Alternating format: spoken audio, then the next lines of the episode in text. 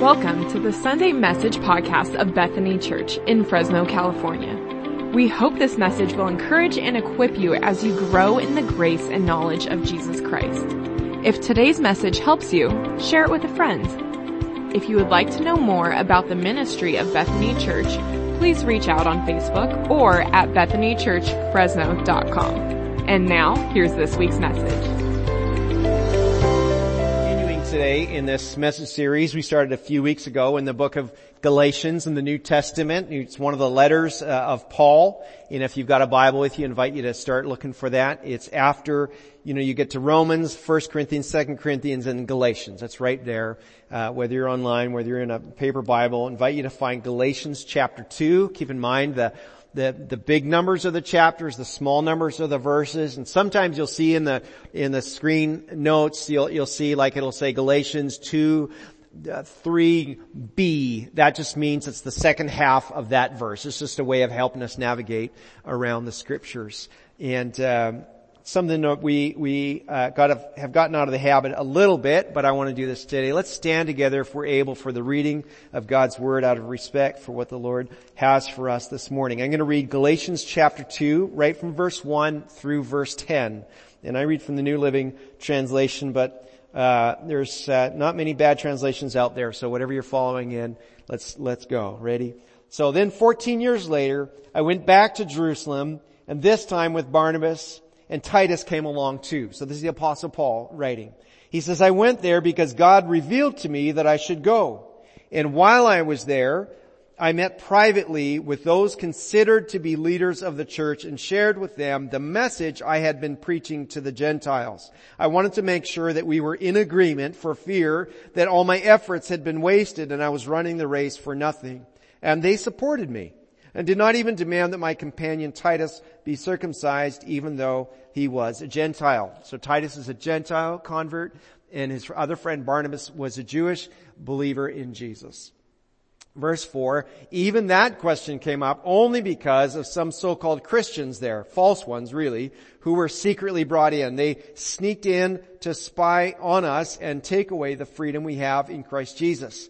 They wanted to enslave us and force us to follow their Jewish regulations. But we refused to give in to them for a single moment. We wanted to preserve the truth of the gospel message for you. Verse 6. And the leaders of the church had nothing to add to what I was preaching. By the way, their reputation as great leaders made no difference to me for God has no favorites. And instead they saw that uh, God had given me the responsibility of preaching the gospel to the Gentiles, just as he had given Peter the responsibility of preaching to the Jews. Verse 8, for the same God who worked through Peter as the apostle of the Jews also worked through me as the apostle to the Gentiles. In fact, James, Peter, and John, who were known as pillars of the church, recognized the gift God had given me and they accepted Barnabas and me as their co-workers. They encouraged us to keep preaching to the Gentiles while they continued their work with the Jews. Their only suggestion was that we keep on helping the poor, which I've always been eager to do. Let's be seated together. Certainly there's good examples of Paul later on in his ministry of inspiring uh, generosity toward uh, the poor, especially when the uh, church in Jerusalem was under a famine and they were really struggling. And he collected offerings from all these other churches and brought the money to support the church in Jerusalem. All right, this might seem like you know a personal entry from Paul's travel journal. He's like, I went. Here, here's the summary. I went there. I took some friends. We had some meetings. All good. That's that's kind of the summary of that passage. Um, and, and, and, but there's more to it and there's some good stuff in here. And so I want to recap where we've been, how we got to where we are right now. We started this letter understanding that every believer is called by God to represent God in this world. That's the calling on each of our lives. Paul uses the word apostle, one who has been sent out.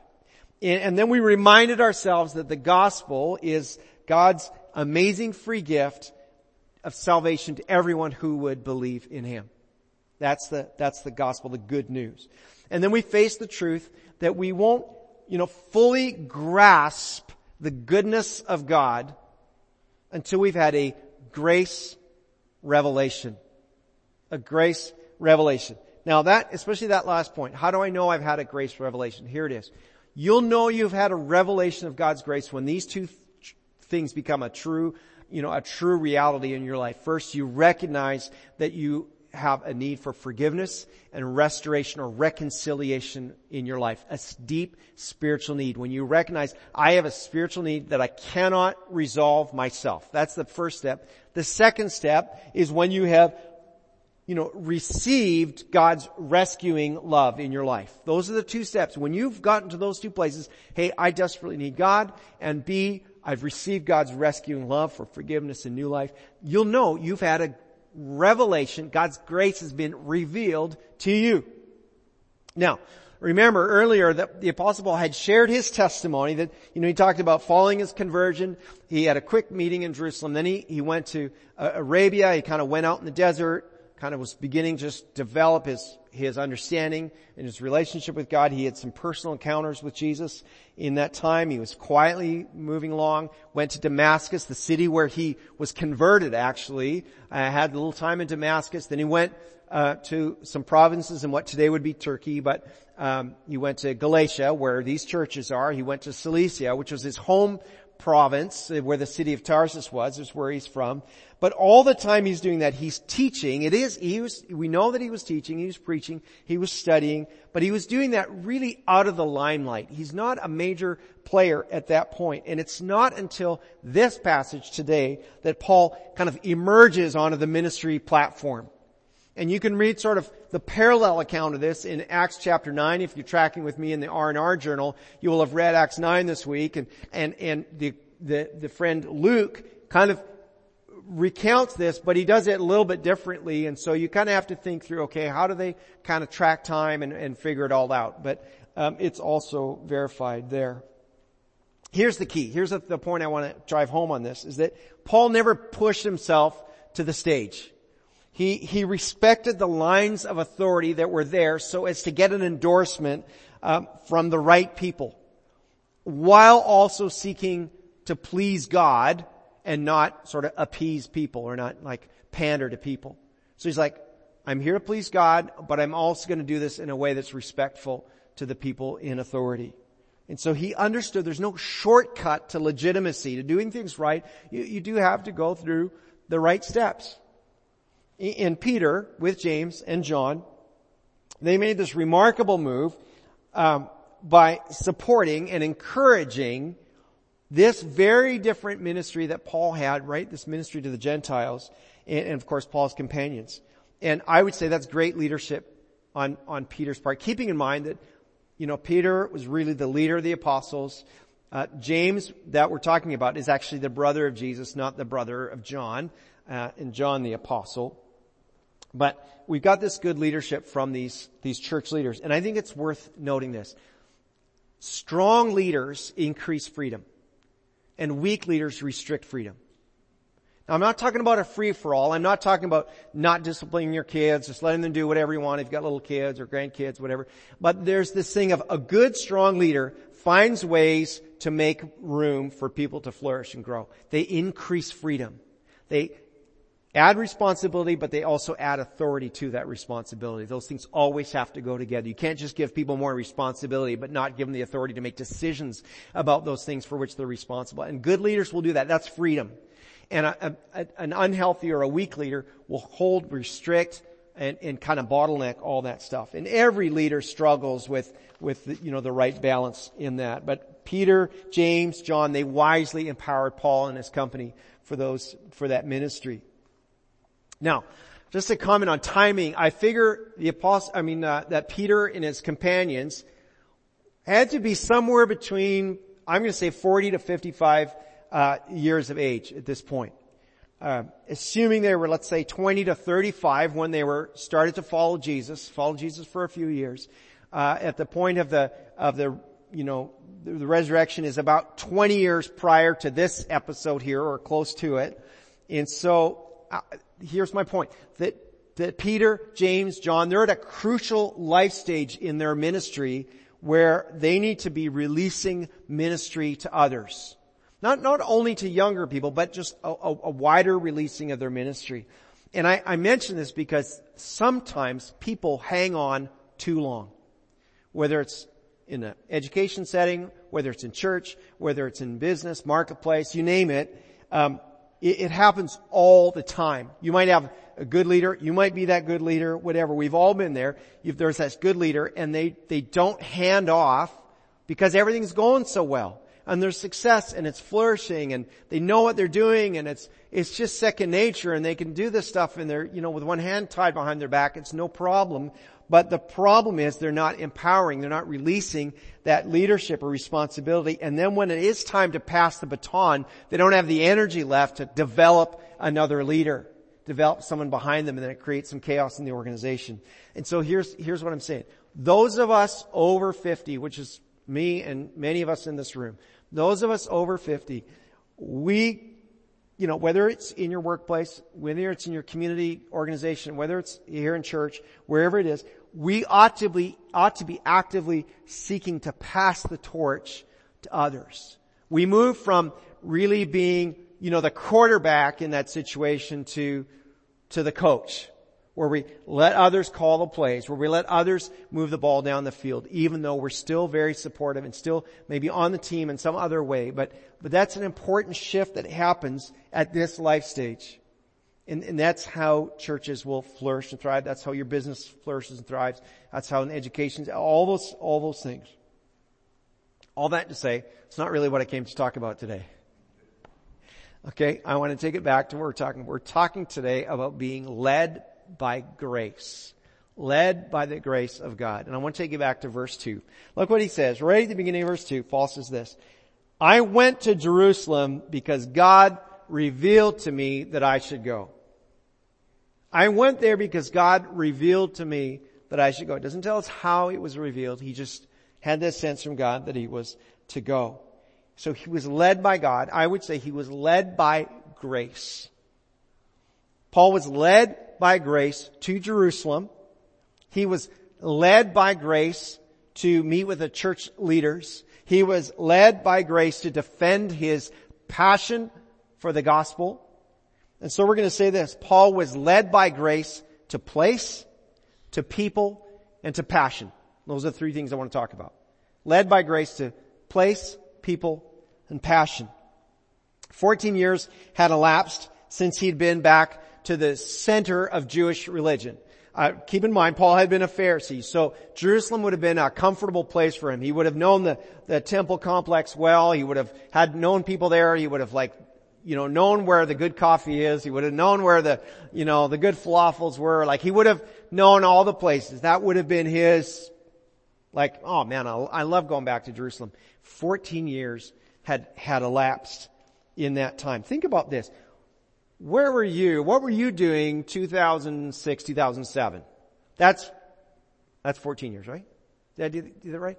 And th- th- like, just think back. You say, maybe turn to the person, if you're sitting with someone, just say, 14 years ago, what was going on in your life? You, you can do that. A friend on, if you're watching online, if you've got somebody there with you, just tell them, yeah, 14 years ago we were doing, right?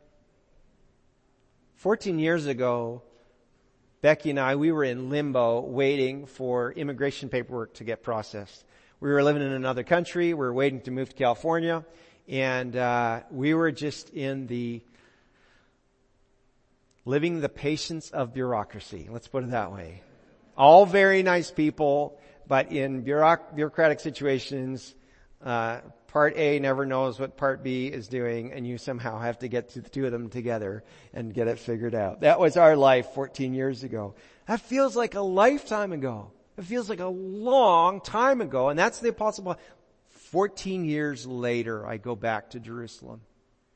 So, you know, his favorite coffee shop is now a pizza restaurant. Like things have changed, right? Paul was led by grace to place. See, we may not realize it, but God is or God desires to be active in your life. Very often you look, it's not until you look way back, you say, well, this happened and then this happened and this happened. We were with some friends yesterday and we are talking about kind of life experiences and it's so often in hindsight you say, wow, God arranged that and took me out of this spot and led me over to here and it's amazing how when you look back so often. And, and I wonder, can you see where God has led you to place?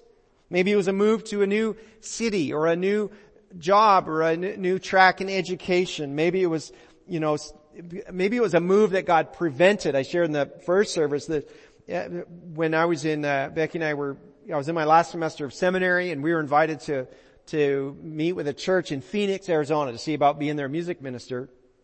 And just before we went, Becky had had this dream that we didn't really understand about. It was a very kind of vivid, specific dream. And as we were flying into Phoenix, we're just landing at the airport there, and and uh, she looks out the window and she goes, "Oh, this is my dream. We're not supposed to be here." And uh, you know, it had been one of those kind of foreboding dreams, like don't go. And sure enough, I'm like, I think you're right. Like, we're not supposed to be here. And we're walking through the airport to meet the pastor, you know, to, about to interview to this, with this church. And we're like, we just want to turn around, get back on the plane and fly home. And it was the longest weekend of our lives. Wonderful people. We had a great time, but we're like, we're not supposed to be here. We knew we were being led by God. Sometimes you're led to not go to a place, not take that job, not do that new thing, whatever it is. God leads in our lives and you're led by God's grace to place. And I'm sure Paul would love to have been, uh, you know, made a trip to Jerusalem a lot sooner as we, for all the reasons we talked about. You know, you think about, uh, some of you, uh, you know, annual pass holders at Disney. You're like, you're longing to go back to Disney, right? You just wish you could go there and you can't. It's not the time. It's not going to happen for a while. I mean, that, that's Paul like, ah, oh, I just would love to go back there. But he had to be patient and wait for God's leading in that. And you, you may, you know, you may be looking for something, anxious to make a move, anxious for something to develop, change, shift, whatever in your life. And, and you've got to be patient for His timing. But here's the thing. When God does give the green light, you got to get off your backside and get moving. Take action. Get on it. Uh, and, and, what do I mean by that? Well, let's say that you feel led by God into a new business, some some new venture, some something like that. Okay, great. You can't just say there and say, "Well, God's led me to do this thing. He's going to do all the work." No, God led you to it. Now you do the work of building connections, uh, developing a strategy, making contacts, improving relationships, uh, fi- finalizing your plans, all those things, so you can be successful at it. And that illustrates Paul's next move. He was led by grace to people. Led by God's grace to people.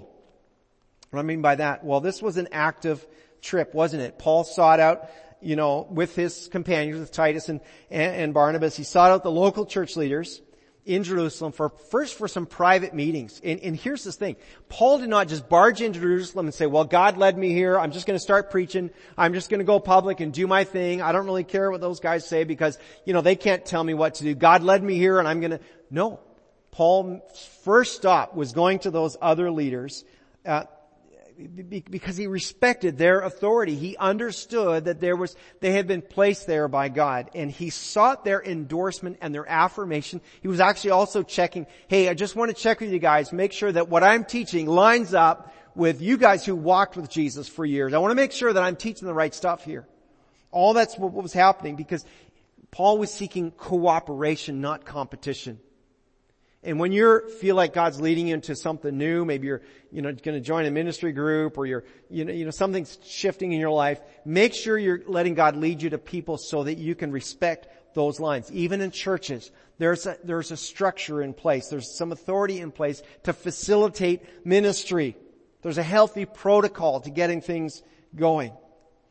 And thankfully, verses 2 and 3 tell us Paul got the endorsement he was looking for. Look again with me at, at verse, um, verse 2, kind of the last part of verse 2. He says, I wanted to make sure that we were all in agreement for fear that all my efforts had been wasted and I was running the race for nothing.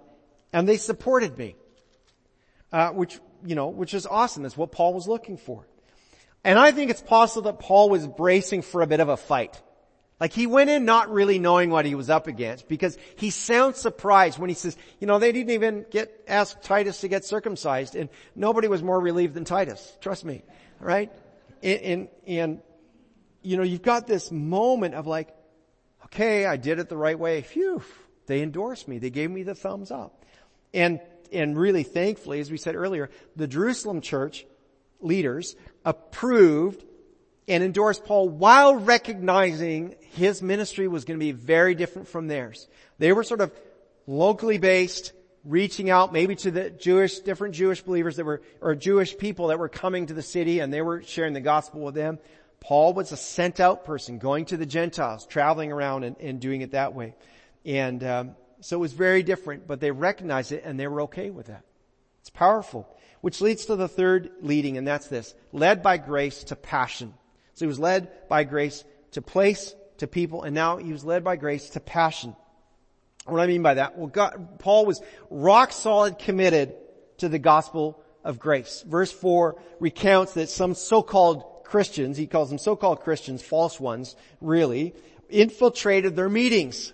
And they were up to no good. And Paul says in, in verse 4, they wanted to enslave us and force us to follow their Jewish regulations. It's funny coming from Paul who had been, you know, a super devout Jew. But Paul was, here's the great thing. Paul was smart enough not to try to negotiate his way through this. He didn't, well, didn't try to make any deals with these people. He was so singularly led in his passion that, that, that for the gospel that he, he gives this response. Verse five, he says, we refuse to give in to them for even a single moment. We wanted to preserve the truth of the gospel message for you.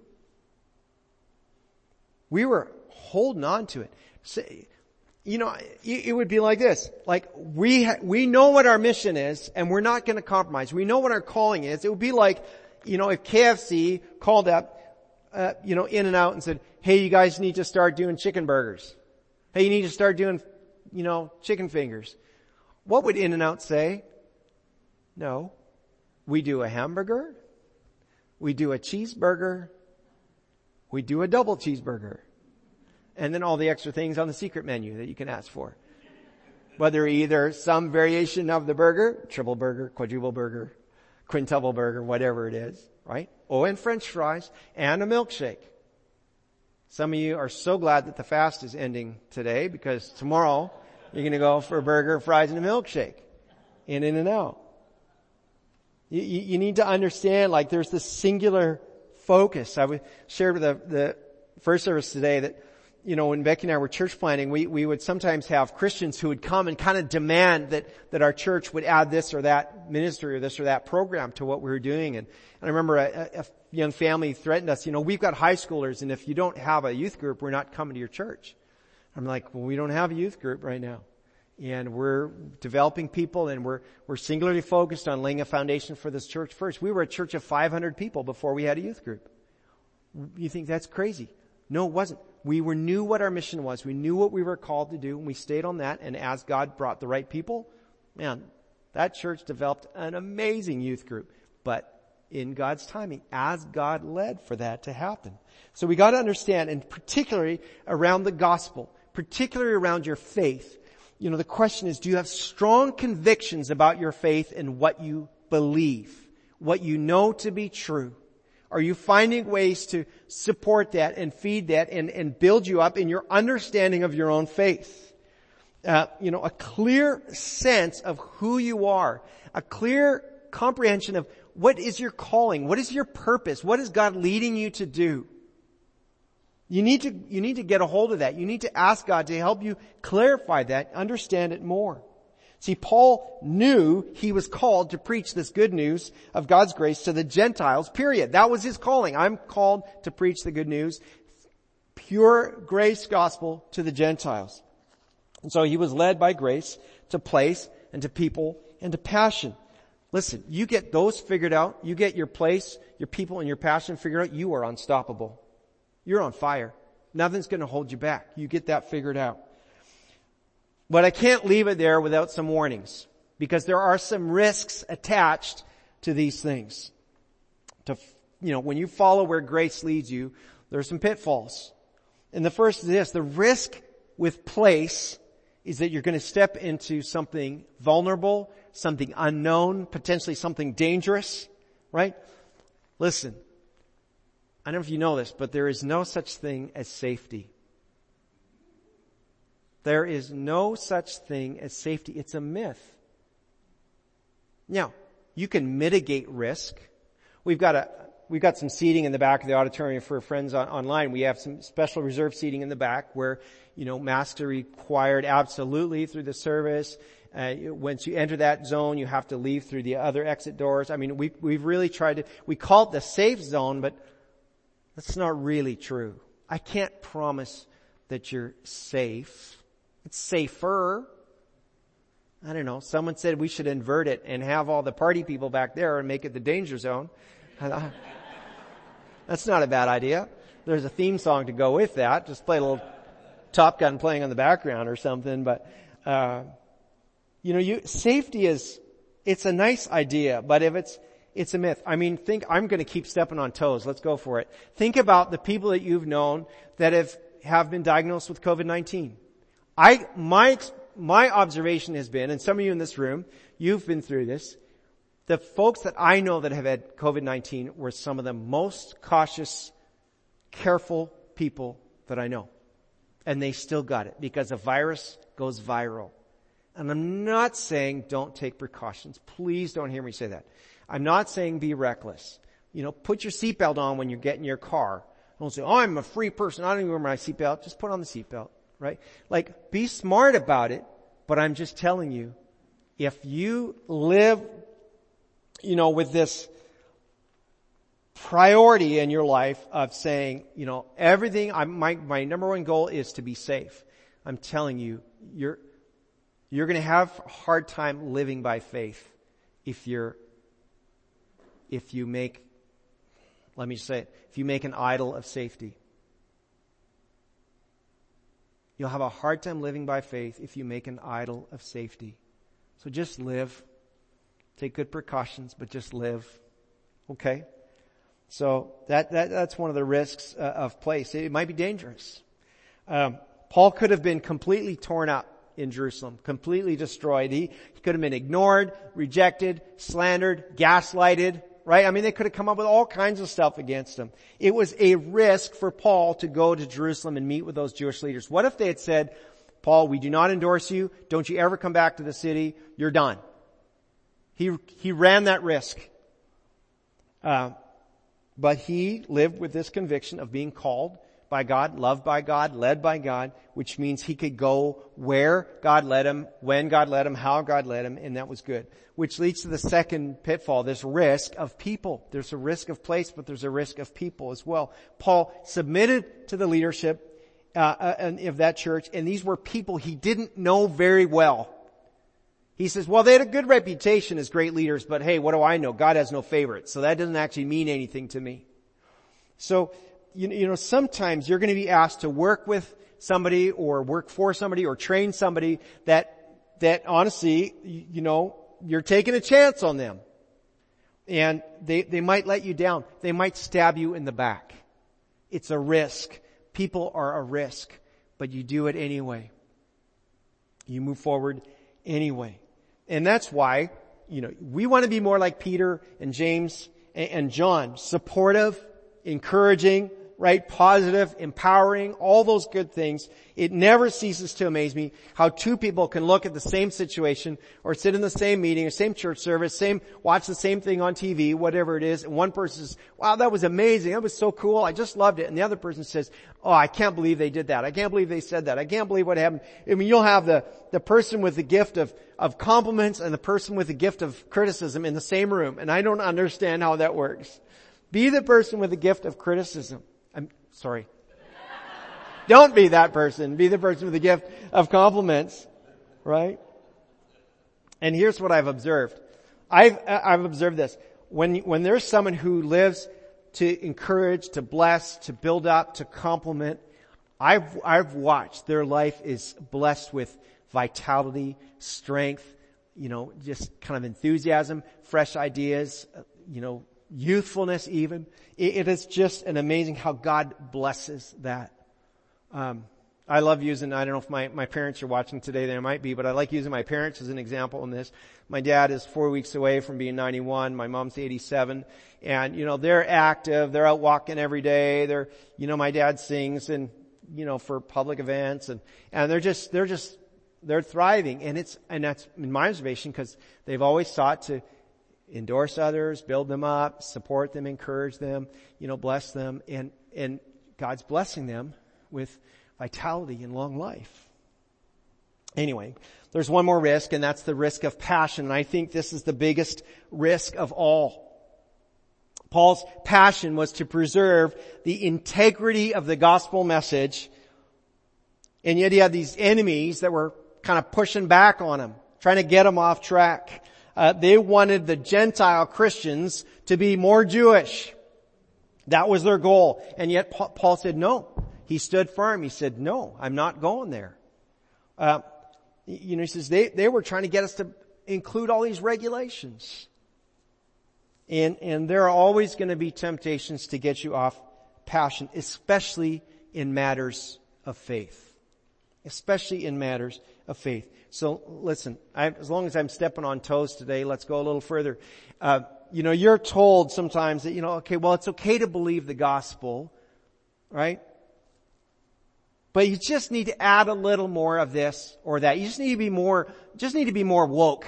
You just need to be, you know, more into social justice causes. You just need to be more affirming of, you know, whatever you feel in the social issue. Just add that and, and that makes you a better Christian. Or you just need to be more apologetic for who you are or, or, or how you've been raised. Or you, you just need to be more offended by men. Or you just need to be, you know, more tolerant of abortion. Just kind of widen your stance. Come on.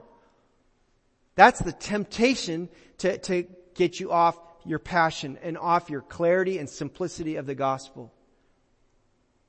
Whatever it is that you're being told needs to be added for you to be a better Christian, careful. If it's not from God's word, if it's not the gospel of grace, you're being led away from your passion. It's a distraction. And, and obviously, listen, church, Obviously, we're called and we want to be, and it's our desire and our effort to be more loving to people on the fringes and people on the outside. And I want to be more, I do not expect Christian, righteous, godly, biblical behavior from somebody who's not following Jesus. Not for a moment. I'm not going to place that on them. And I want to be, I want to grow in my love for people who aren't like me, who disagree with me, who push back at me, who offend me, who, you know, whatever. I want to grow in my love for those people. God sent Jesus to die because God loved the whole world, every person. And I want to grow in my love and capacity to love people on the outside. But you need to understand when I'm told, well, you just need to be more of this or more of that so that you can be a better Christian. You're, you're being distracted from the passion of the gospel, this simple message. Listen, here's, here's one I want you to get and I, this isn't from me, I got this from someone else, but it's been so helpful for me to understand. When you're being pulled in to love the things that God hates, it leads you to hate the things that God loves. When you're drawn to love the things that God hates, you're to find your heart begins to hate the things and hate the people that God loves. Careful, careful. We want to love what God loves so that we can love whom God loves. I'm going to invite the worship team back, if you guys wouldn't mind. Um, they're going to prepare to lead us in one, one more song. Um, I, I just want to say this. You know, if you're following Jesus sincerely, you are going to love or grow in love for the people around you. Even those with whom you disagree or those who get under your skin or that, you know, that customer who just, you just want to lock the door when they're approaching the building or that student in the classroom who just, just knows how to push your buttons every single day. You just think, and as you yield your life, Jesus, I actually want to be more like you, like in that song we, you know, this song, more like Jesus. Uh, Lord, as you do that in my own life, I want to grow in love for those people in, in, in, the, in, who are in those situations. Especially those who are spiritually lost without Jesus. But stick to your passion for the gospel of grace. Because that's the only answer for them. That's the only way they can be set free from sin, from false gods, from legalism, right? From self-righteousness. Only Jesus is the only answer for all those things. He wants them, God wants them to find grace and truth in Jesus Christ. You remember 1 Timothy 2 says, it's God's desire that everyone would come to a knowledge of the truth and be saved. That's God's desire. And so, obviously we want to grow in those ways, but don't let it lead you off your passion, your core commitment to the good news uh, of the gospel of God's grace. So, how about it as you head into this fresh week? How about this? How about letting God lead you, seeking for God to lead you, led by grace into a place, led by grace to people, led by grace to passion, regardless of the risk, regardless of, of what's unsafe, regardless of opposition or criticism to say, God, I want to be led by your grace, day by day, hour by hour, moment by moment, so I can be in those places with those people that you have called for me to be with, be around, be in those situations, those moments being a blessing, bringing the good news of Jesus. Wouldn't that be good? Can you imagine if, if we as God's people, we just, we just scattered through the, through the city this week, just led by God, led, you know, this person needs prayer and you, you pray for that person. This person needs a joke and you're able to tell them something funny. This person needs a hug and you're able to give them a socially distanced, safe, mask covered hug or whatever it is you gotta give them. Wouldn't that be amazing? And that person say, wow, I just I experienced the love of God this week because you were led to place, to person, to passion. Let's, let's pray. God, I thank you that um, you do lead us and you desire to lead us. And Lord, I, I confess I'm a bit of a stubborn mule oftentimes and I like to go my own way. And God, I want to be someone who's led by you better and better, uh, day by day. I thank you for Paul's conviction of the gospel. Lord, we sit here today because Paul and others held to the gospel message. And Lord, we want to love the people that don't get it yet, or the people don't see things our way, or the people who are living in, in lost and without you. We want to grow in our love for them, but we don't want to miss this truth that Jesus, you are the answer. You are the only way forward for our lives. Thank you for your presence here in this place. In your name we pray. Amen. Thanks for listening. Know that God loves you more than you can imagine. And for everything Bethany Church, check out bethanychurchfresno.com.